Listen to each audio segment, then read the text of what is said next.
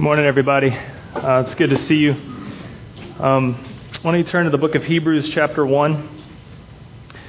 Uh, last week we began a series, Hebrews, an anchor for the soul.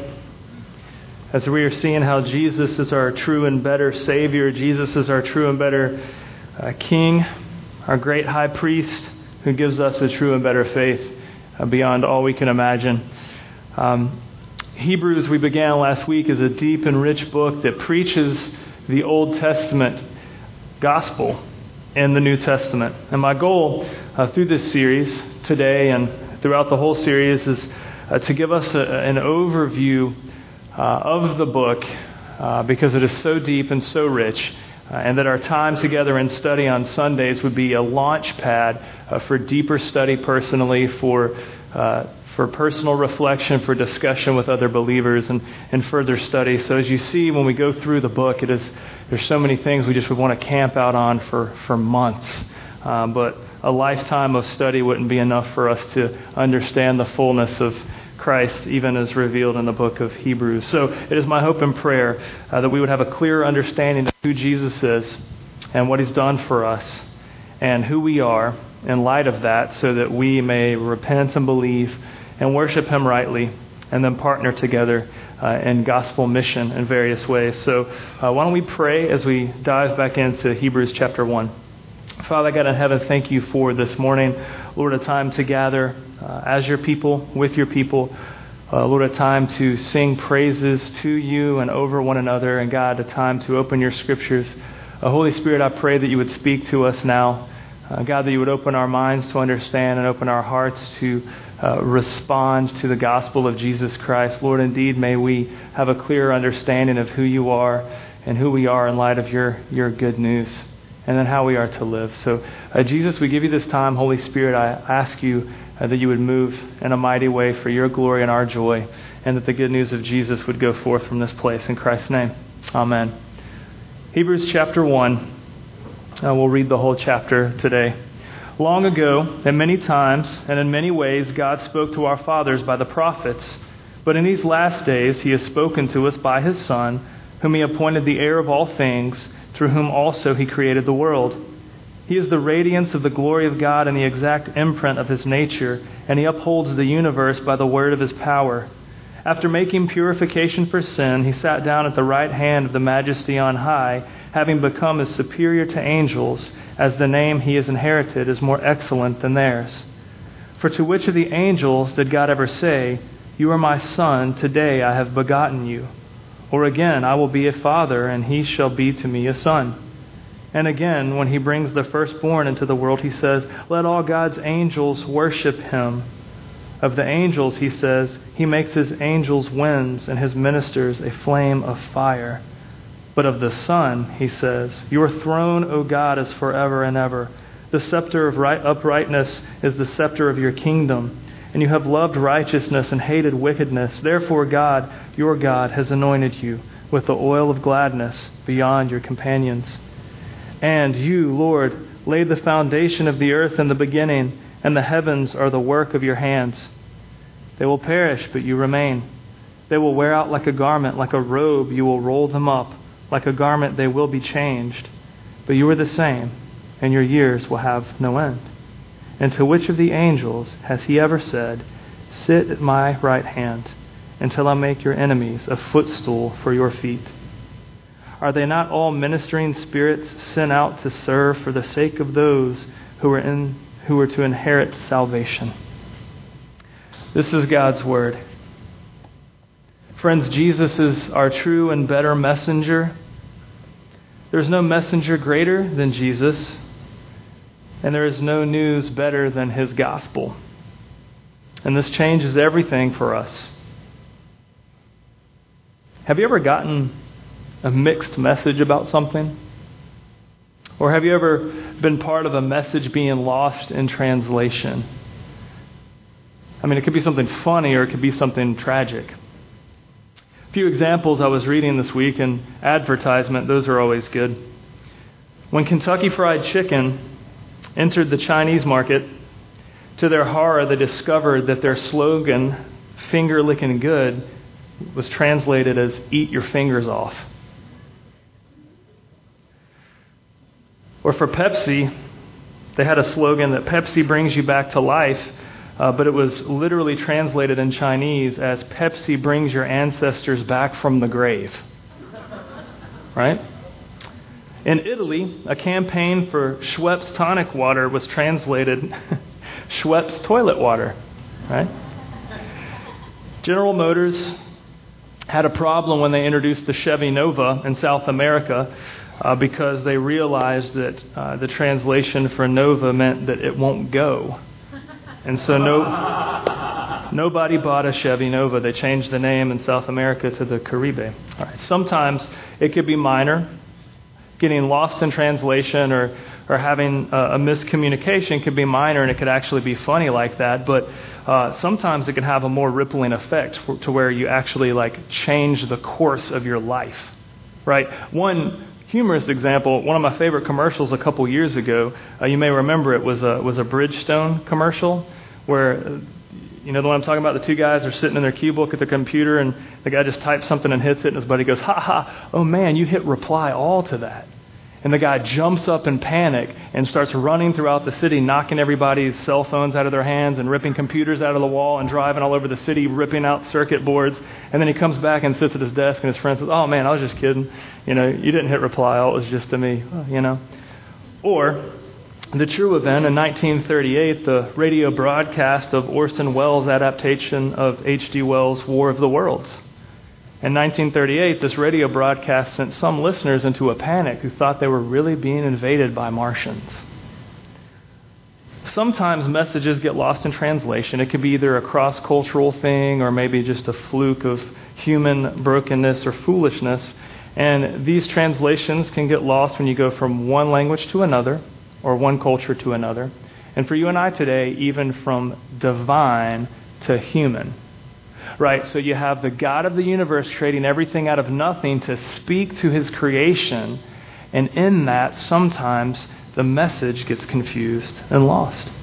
In the same way, our daily lives are faced with constant mixed messages. You have messages of culture saying, you need to look this way, you need to dress this way, you need to act this way. You have messages from, uh, you know, music saying this is good and, and this is not, or this is popular and this is not. You have messages from your job or your career saying, you know, your worth is found in your status in this corporation. Or your worth is found in how much money you have in the bank or what neighborhood that you choose to live. Sometimes when we listen to these messages, we follow the messengers. And this can be bad sometimes. It can be sin. It can be rebellion. It can be us wanting to be self sufficient and, and, and, turn from God, saying, We choose this message over your message. We choose to follow this messenger over your messenger. Sometimes it's not as blatant as rebellion. Sometimes it could be a subtle shift of idolatry what I mean by that is this sometimes we find good things that we latch onto because we make them ultimate things. For instance, you can say creation is beautiful, God made creation, right? And then you end up worshiping creation. You think, no? Well, uh, think about various uh, religions and philosophies, even the motivations behind something good, such as environmentalism, can end up being a religion in itself. Or something good, such as tradition Tradition is good, cultural tradition is good, denominational tradition can be good, religious tradition can be good in so much as it points you to your Savior. But sometimes we get stuck and fixated on the message that we think we're hearing from a culture or tradition, or we follow the messenger. Maybe that be, you know, one style of church or one uh, type of pastor or preacher or one uh, whatever. And we end up losing sight that the message is about Jesus. The true and better messenger is Jesus. And we end up getting lost halfway in between, somewhere in translation. And this is what was happening in the first century. The author of the book of Hebrews is addressing uh, religious folks who uh, were kind of confused about Jesus' role in their life and, and what does this new Christianity look like? How does following Jesus uh, jive with their cultural uh, beliefs and their religious traditions, many of whom were coming from a Jewish background. and in the first century, uh, seeing this letter, uh, would, would, would try to figure out what, what is Jesus' role here. And so the author shows the readers and us today that Jesus, in the first couple verses that we looked at last week, that, that Jesus is, is equal with God. He is the radiance of the glory of God, that He is the exact imprint of God's nature, that He is the creator and sustainer. We looked at that last week, and today, as, as we continue in the first chapter of Hebrews, the, the author is saying that Jesus is superior to the angels. Jesus is superior to the angels. The word angel literally means messenger.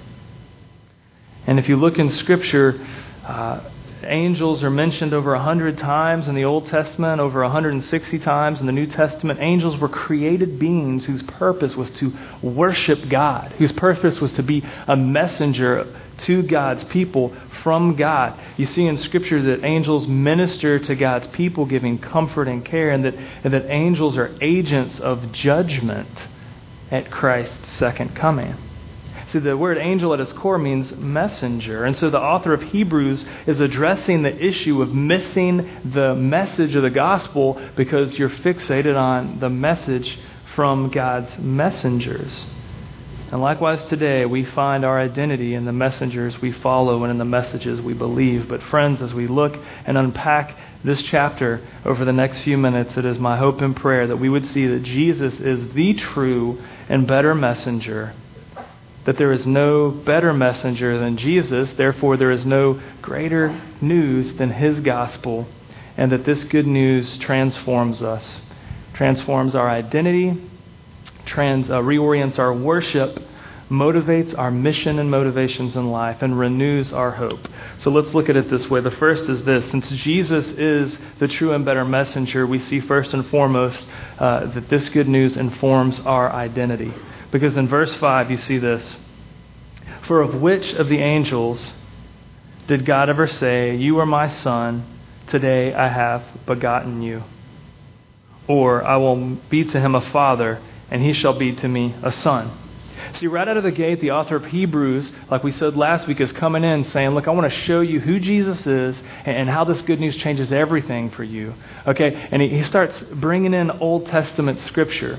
He's not saying, hey, the Old Testament, just disregard it. We need to focus on the new. No, he's saying, look, the Old Testament is all pointing to Jesus. Here are some examples about how God has spoken to our fathers through the prophets to tell us about his greatness and Jesus coming to be our rescuer. So he does throughout the book, starts dropping Old Testament quotes, which is fantastic. And here in the uh, verse 5, uh, he, he quotes Psalm 2. Psalm chapter 2 is a messianic psalm written hundreds of years before the time of Christ to talk about a Messiah coming, the identity of God's rescuer sent from God to rescue God's people, to, to redeem them, to restore brokenness, to rescue them from sin and wickedness and eternal separation from God to restore all things. And the author says this, quoting Psalm 2 You are my son, today I have begotten you. Or again, I will be to him a father, and he shall be my son. You see, Jesus is the only begotten Son of God. Jesus, unlike angels, is not a created being. You and I are created beings. We live in a world that was created by God. Angels, even though they're spiritual, supernatural beings, are, are created beings. Angels are not co eternal with God. Angels are not of the same substance as God, as Jesus is, of God.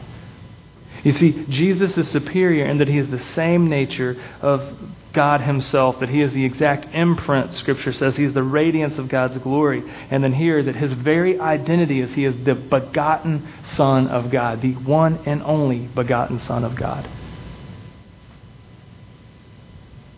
We know that anytime the New Testament quotes something from the Old Testament, you can't just take that one phrase piecemeal, but you have to take the whole context of what's being quoted. And so I have a homework assignment for you. When you go home today, read all of Psalm 2. All right, the writer of Hebrews quotes verse 7 of chapter 2 of Psalm saying, Look, you are my uh, son, today I have begotten you. Uh, but what that brings to a first century reader and for you and I that, that, that, that sees that phrase as like the catchphrase to like suck us back into the whole context of Psalm 2 this whole cultural anticipation of deliverance, this, this expectation that the Lord would send a deliverer, a king, a one and only Messiah to come and once and for all defeat Satan, sin, and death, to rescue God's people from political corruption, from religious corruption, from oppression, from brokenness, that he would come and restore all things to himself, setting up God's kingdom once and for all for all of eternity. I mean, that's what you're getting when you see that one phrase. So go home and read Psalm 2 today. Because Jesus is the true and better messenger. His gospel is the true and better message for us. The good news is that Jesus is the one and only Son of God. That Jesus is the long anticipated rescuer. Not your tradition, not your culture, not your Bible knowledge, not your goodness, but Jesus. Even the good things in life will not make things right between us and God. Only Jesus. No matter how hard we work at making this world a better place, you and I can never usher in God's kingdom on earth for eternity. It will never happen. In our own strength, we can do good things. We could feed every hungry person on the planet. We could build houses for every homeless person on the planet. We can, we can go out and just cure all kind of diseases, but at the end of the day, those good things are meant to point us to Christ, the one and only King who can actually come and usher in a perfect kingdom.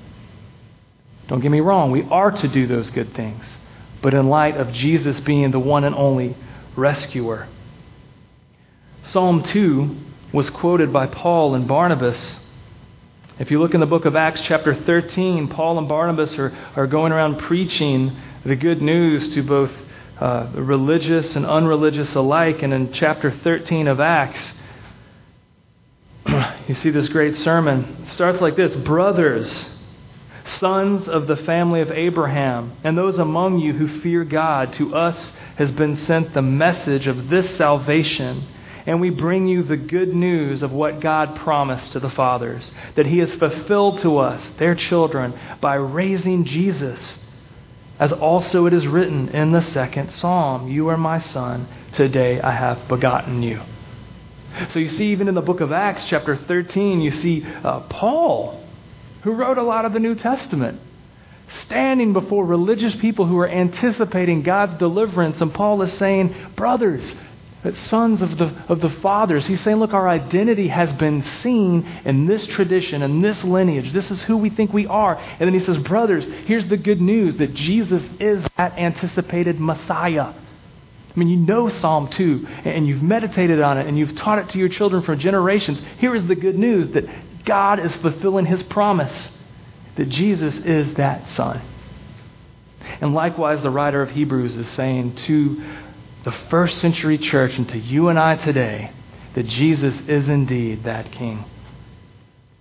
And the good news is this since Jesus is the true and better messenger, and that Jesus' gospel is a true and better message, in him we find our identity. We see the identity of Jesus is where we find our identity.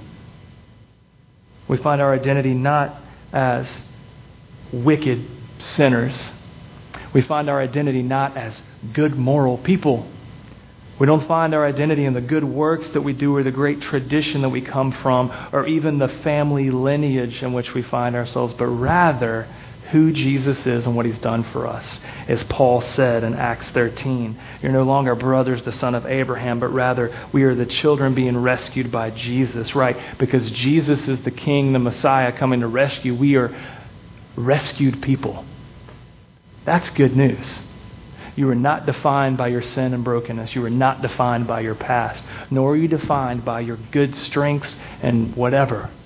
You are defined as a person who has been rescued by Jesus if you are in Christ. And that is good news. So I want to ask you this first and foremost. We see that Jesus, our true and better messenger, that his identity informs our identity. So I want to ask you this what are some things in which you find your identity today? Maybe it is your job or your status. Maybe it is the school you attend or a relationship that you have or don't have. And friends, I submit to you that Jesus, our true and better messenger, uh, defines who we are because of who he is and what he's done. But secondly, we see this that Jesus reorients our worship. Right? Verse 6 and 7 says this. Again, when he brings the firstborn into the world, he says, Let all God's angels worship him. Of the angels, he says, he makes his angels winds and his ministers a flame of fire.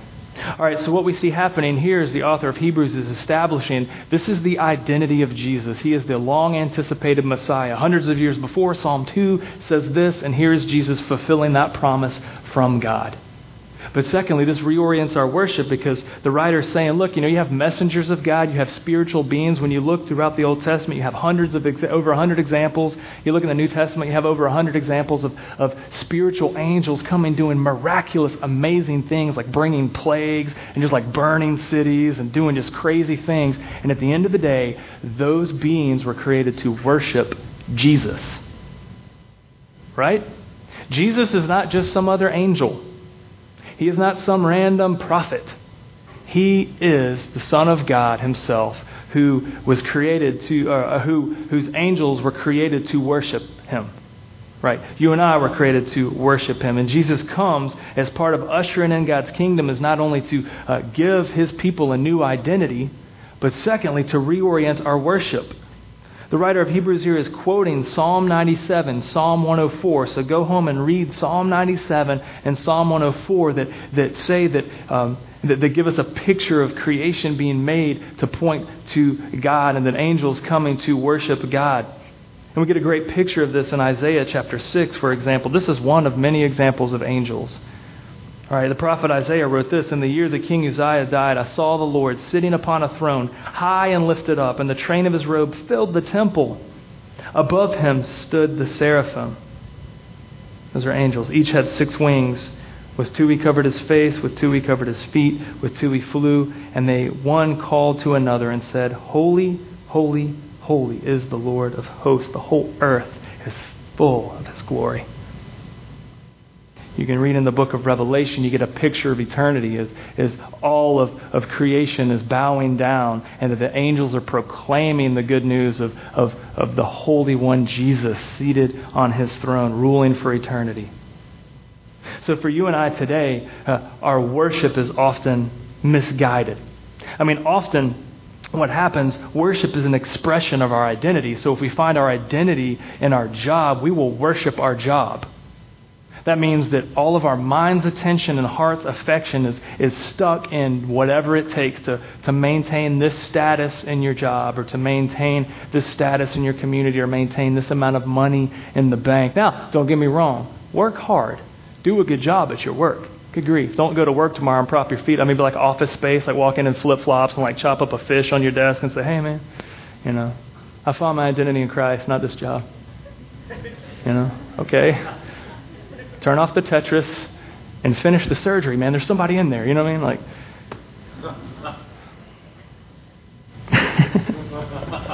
worship is an expression of identity.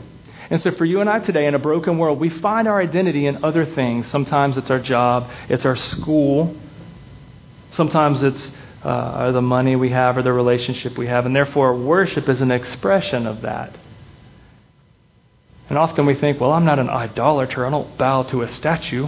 Well, tomorrow morning when you wake up, what's the first thing that occupies your mind? What's the, what's the thing that drives you all day long? And when you put your head on your pillow at night, what's the last thought in your head? Look at your calendar. What dominates your calendar? Look at your checkbook. What dominates your money? That's a good indication of where your heart's worship is geared and where your mind's attention is geared. And often it's bad things, but even more often it's good things. Even ministry can be an idol.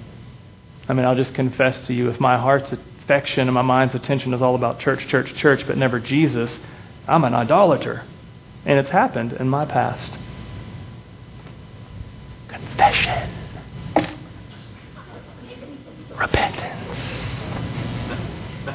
That's why I say often that my identity here is not Pastor Jeremy. That's a role I have. My identity is a child of God. I'm a Christian, redeemed, saved by the blood of the Lamb, just like you, if you're a Christian. My role as a pastor, it's not my identity. Aside. So I want to ask you this. What has the ultimate place in your heart's affection and your mind's attention? Because that will be your object of worship. Jesus being the true and better messenger, whose gospel is the true and better message, we see that Jesus, being the only begotten Son of God, gives us a new identity, and He is worthy of all worship. That means all of our attention and affection should be geared toward honoring Jesus and following Jesus and worshiping Him not worshiping money or things or status or relationships. And if you're here today struggling with those things, which all of us do, so just, hey, we're all in it together, right? The good news is that Jesus is our great high priest, our true and better messenger, giving us this good news out of his grace, saying, I am rescuing you from that sin, from that idol. You are no longer defined by that, you're defined by me. Therefore, don't wor- worship that, worship me. He does so with such grace and gentleness and power because He's awesome and He's God. And for us as a church body together at Redemption Church, we gather to worship corporately to remind ourselves of this good news. We do this through song, through communion, through uh, reading the word, through preaching. So, friends, may we gather together often and do this. You gather in people's homes and do the same thing. When you eat a meal with a friend this week, you know, a fellow believer, you can celebrate, you can worship together over coffee. Just say, what's God doing in your life? He's fantastic. He's great. Right? When you worship, when you wake up tomorrow morning, if you have five minutes, I'm just telling you, if you have, if you have a big family and you got a lot going on, man, it's hard without fail, especially if you have kids.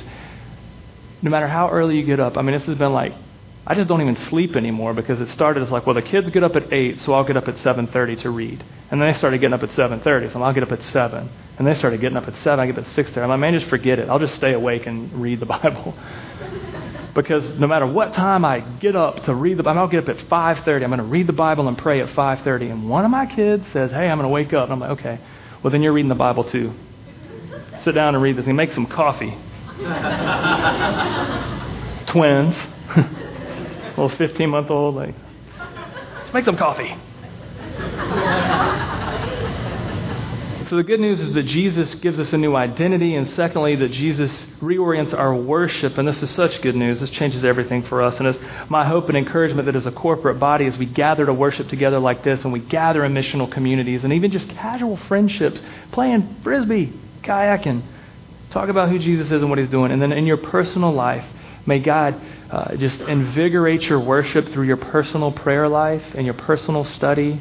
And if you if you're a music person, not all of you are, it's cool. But if you're a music person like me, man, I just drive down the road with the windows down, just like singing at the top of my lungs. It's so fun when you're on Washington Road and you get to a red light, you get your hand out your window, you're like Jesus, you pray. you know, you just kind of the person next to you is like, what? I want to tell you about my Lord. Thirdly, um, get back on track. So, Jesus, our true and better messenger, informs our identity from his identity. Secondly, he reorients our worship, becoming um, because he is uh, our true object of worship, a true person of worship. And then, thirdly, uh, this good news motivates our mission. Listen to this in verse 8 to 10. But of the Son, he says, Your throne, O God, is forever and ever. The scepter of uprightness is the scepter of your kingdom. You have loved righteousness and hated wickedness. Therefore, God, your God, has anointed you with the oil of gladness beyond your companions. Verse 10 And you, Lord, laid the foundation of the earth in the beginning, and the heavens are the work of your hands. We're all motivated by something. I mean, we all have a mission in life. It could be a broad mission of, hey, 30 years from now, I want to retire and have a beach house and a boat. That could be your driving motivation every day when you go to work.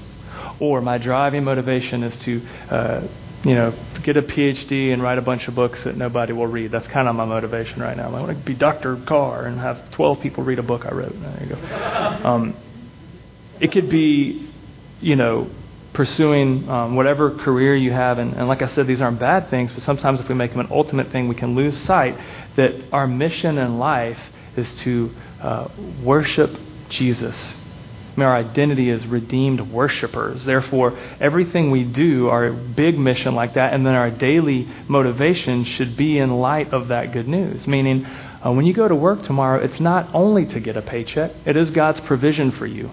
Thank God He gave you a job. But part of that is that God has placed you in a work environment to tell others about Jesus and to honor the Lord with the work of your hands. You don't have to quit your job and go overseas and be a missionary. You could be a good surgeon to the glory of God. You could be a good uh, doctor. You could be a good lawyer. You could be. You could work hard in the restaurant in which you work, or doing graphic design, or nannying children, or having children. Wow, moms, you go. Little disciples, you're making. Hmm? Dads, go for it. Whatever it is that God has given you to do is an opportunity to be on mission for Jesus, the neighborhood in which He's placed you, the school in which you attend, even the church that you are a part of. We are missionaries to each other, telling others about Jesus. And what we see the first, uh, the author of Hebrews is here he is, he's like quoting you know, motivating the missionaries, he's quoting more from Psalm 104 and Psalm 45, saying that, uh, you know, Jesus is the creator, right? So your throne, O God, is forever and ever. Right, so you're this eternal king. You've loved righteousness and hated wickedness. Therefore, God, your God, has anointed you with the oil of gladness beyond your companions. Verse 10 You, Lord, laid the foundation of the earth in the beginning, and the heavens are the work of your hands. So, so here, Jesus is being equated, because it's true, uh, as being the creator and the ruler of all creation. As we saw last week in the beginning of the chapters, that Jesus is, uh, is an agent of creation and that Jesus upholds the things he created. And this means not only the physical things, right? Like the earth you were walking on, uh, God created and sustains it. Like the earth doesn't fall apart when you walk because the Lord holds it up like this. But the Lord also sustains time and opportunity and like your mind. And so the mind you are using to think through stuff at work or school is, is a mind that the Lord is, is holding the neurons together for you. Okay? That means if God has given you the mind to be medical, do that to the glory of God. You are stewarding that kind of mind. God didn't give me that kind of mind, He gave me a different kind of mind. Or if you have uh, physical skills that you can do, you do those things on mission. The relationships you have aren't there just to stroke your ego. Like, I need to get this from this person. I mean, when you date immaturely, Young people will love you. Don't date like that. What can I get from this person? Well, person's an idol. God destroys idols for the people he loves, so might want to step away lest the lightning strike. All right? Angels were created to be messengers of God. Likewise, and this is what I love about verse 10 You, Lord, laid the foundation of the earth in the beginning, and the heavens are the work of your hands. When you look in Psalm, in the Psalms, you see that, that created order is made to point and honor the Lord. You and I are created beings. We are created to honor the Lord and worship Him. That's what we're made. And you can do that in every opportunity of life. You drink coffee for the glory of God. You can parent your children to the glory of God. You can run a half marathon to the glory of God. Wrestle with your children to the glory of God. It's so fun. So, friends, we get distracted by personal indulgence. We get distracted by doing good things with wrong motives. But in the end, being created beings, and as the writer of Hebrews says, that Jesus is, is the true and better messenger uh, to whom all honor is due, and that being the eternal King, the eternal Creator, that, that angels are to worship Him, and that all of creation is to worship Him, that, that you and I, as created beings, are to worship Him. And so Jesus, the true and better messenger, uh, reorients, um, sorry, He informs our identity. Secondly, he reorients our worship. Thirdly, he motivates our mission. So I want to ask you, what is mo- your prime motivation in day to day life? If it's not Jesus, you need to repent and ask him to remind you of your identity so that you may worship him in your actions in day to day life. And it's fantastic. We do this in our personal realms of influence, and we do this corporately as a church, seeking to, um, as missional communities, serve neighborhoods, you know, turn back the block and what have you, are opportunities for us corporately to be motivated on mission out of our identity of worship. Okay, fourth and finally, Jesus, our true and better messenger, renews our hope. In verse 11 uh, through 13 says this. Well, that's got to start in verse 10 because I can't start mid sentence. So you, Lord, laid the foundation of the earth in the beginning, and the heavens are the work of your hands. They will perish, but you remain. They will all wear out like a garment. Like a robe, you will roll them up. Like a garment, they will be changed. But you are the same, and your years have no end. And of which of the angels has he ever said, Sit at my right hand until I make your enemies a footstool for your feet? And so this is what I love. I mean, we see this beautiful portrait of Jesus being the creator and the sustainer, but then the author goes on to say, Look, the works of your hands will perish. You know what that means? You cannot put your faith and hope and trust in your money because it's going to go away. You can't put your faith and hope in your beauty because it's not going to be there forever. You can't put your faith and hope in your strength because one day you're not going to be strong anymore. You can't put it in your health or your brain because, you know, the Lord holds your neurons together, but all of creation is slowly wasting away. And one day your neurons will not fire as sharp as they're firing right now. Right? It's the reality of it, friends. You can't put your hope in relationships with other people. That's your ultimate hope because at the end of the day, we're all broken humans. We're going to let each other down. And so, what Scripture is saying is look, Jesus is our ultimate hope. I mean, he says here, they will perish, but you remain. They will all wear out like a garment, like a robe. You will roll them up like a garment. They will be changed, but you are the same, and your years will have no end. Friends, we put our ultimate hope in Christ. I mean, this should be our motivation, our focus of worship. I mean, we see our identity saying, look, we have an eternal God who is rescuing us. That's such good news. Your money will not rescue you. Your, your job will not rescue you. Your own strength will not rescue you. One day, we may all be poor, lonely, crazy, broken people. But if our hope is in Christ, ultimately we know we have hope. Right? Because He is the same his years will have no end. If he, if he is the king of the universe and he has promised to rescue us, which he, has ha- which he has, we know that ultimately we are secure. The writer is quoting Psalm 10. Go home and read Psalm 110. Psalm 110, sorry. Psalm 110, this is awesome. I just got to tell you this and I'll be done. I'll go home. We'll worship our way out of here and mission our way out of here, right? Psalm 110 says this. I mean, Psalm 110 is, is what the author is quoting here right? Psalm 110, and he says, Sit at my right hand until I make your enemies a footstool at your feet. Psalm 110 is quoted by Jesus in the Gospels. This is awesome. If you look in Mark 22, I'm sorry, Mark 12, Matthew 22, Luke 20, some religious elite come to Jesus and saying, Who are you? You know, which what are you doing? I mean, are you teaching this? Are you in line with this? Are you another prophet? Are you another angel? Are you just a good moral teacher? And Jesus busts out 110 and is like, hey, man, God said of the Messiah, I will sit at, sit at, your right, sit at my right hand until I make the enemies your a footstool at your feet. and so Jesus is like talking to religious people, some with really good, honest questions, some that are like, we hate this guy. At the end of the day, Jesus quotes Psalm 110, quotes Scripture to say, I am the fulfillment of that expectation that I have an eternal kingdom, that I'm setting all things right. Find your hope in me. Don't find your hope in your tradition. Don't find your hope in your religion. Don't find your hope in your moral goodness. Find your hope in me. I am the only hope you have. Jesus says this. Peter quotes Psalm 110. If you read in Acts 2, his sermon at Pentecost, Peter quotes Psalm 110 both to Jewish uh, religious folks just like Jesus was preaching to, and also to sojourning cultures that happen to be on the periphery saying, What's going on? We want to see what that is. And Peter quotes Psalm 110 to show Christ's identity and salvation.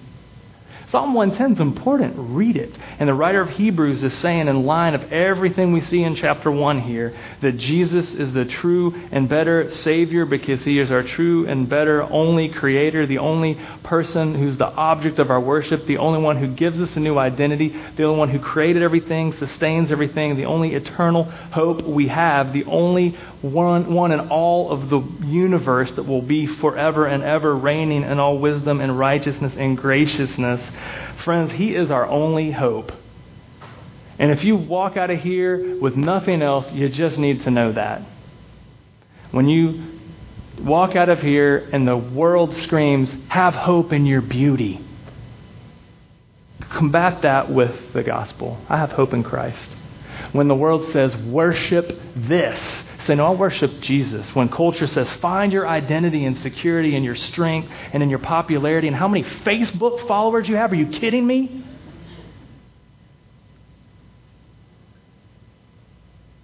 I have so many counts, so much of my counseling load comes from social media ridiculousness. Just burn it, just unplug it. I mean, get lies just fed to you constantly. You'll, you'll feel secure and loved if you have a thousand followers. Man, whatever. Just unplug it. Pinterest saying, look at this. If your house looks like this, then you'll be secure. You know, mint.com, have this much more money and then you'll be secure. Man, whatever. Passion. I'll end by saying this. I mean, I am very passionate. And here's why. Because apart from Christ, we are all damned. We have no hope. But in Christ, we have eternal hope and security, and we have this great privilege and joy of worshiping Him here and now on into eternity. And man, we need to get the word out. Because everybody you come in contact with is being sold a bill of goods. And everybody you, you know, everybody that breathes is finding hope somewhere else, worshiping something else, finding their identity somewhere else. And we have the great joy and privilege as redeemed people to say, no, no, no, no, no. Uh, let me introduce you to Jesus. I mean, when you go to work tomorrow and your buddy's like, man, I just need to get more money. Say, look, man, uh, steward money well because it's God's gift to you. But at the end of the day, your identity is not in the money you have.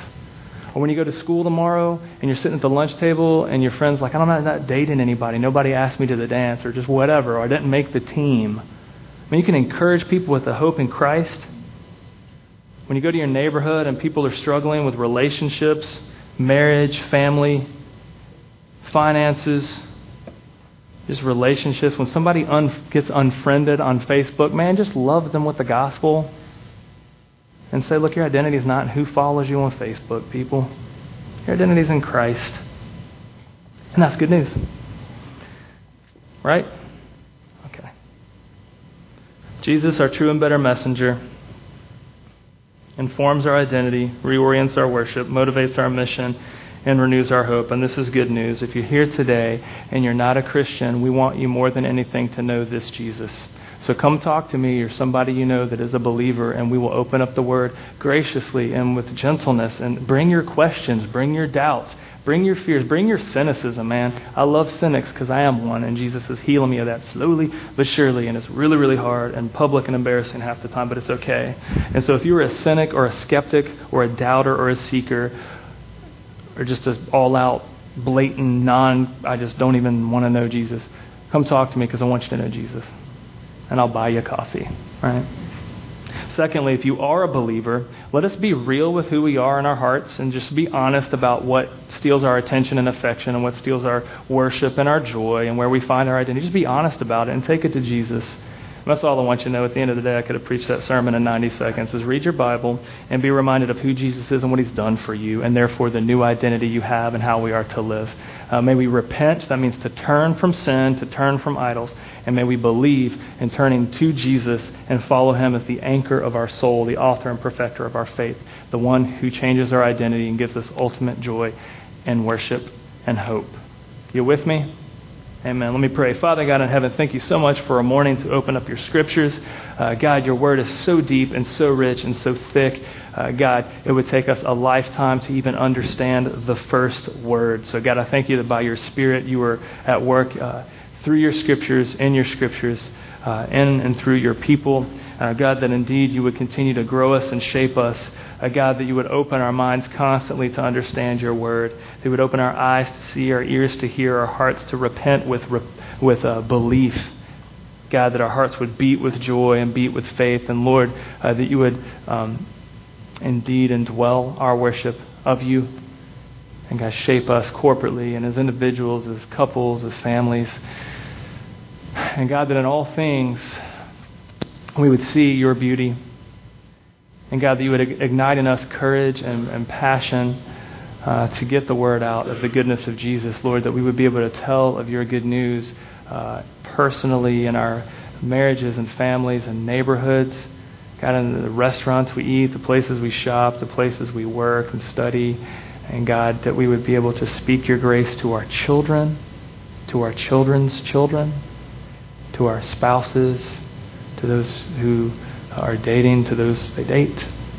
Um, God, I pray that in all things uh, we would worship you. God, that your glory would be supreme. And Lord, I ask that you do this by your Holy Spirit for your glory, for our joy, and that the good news would ripple out from this place to the nations. In Christ's name, amen.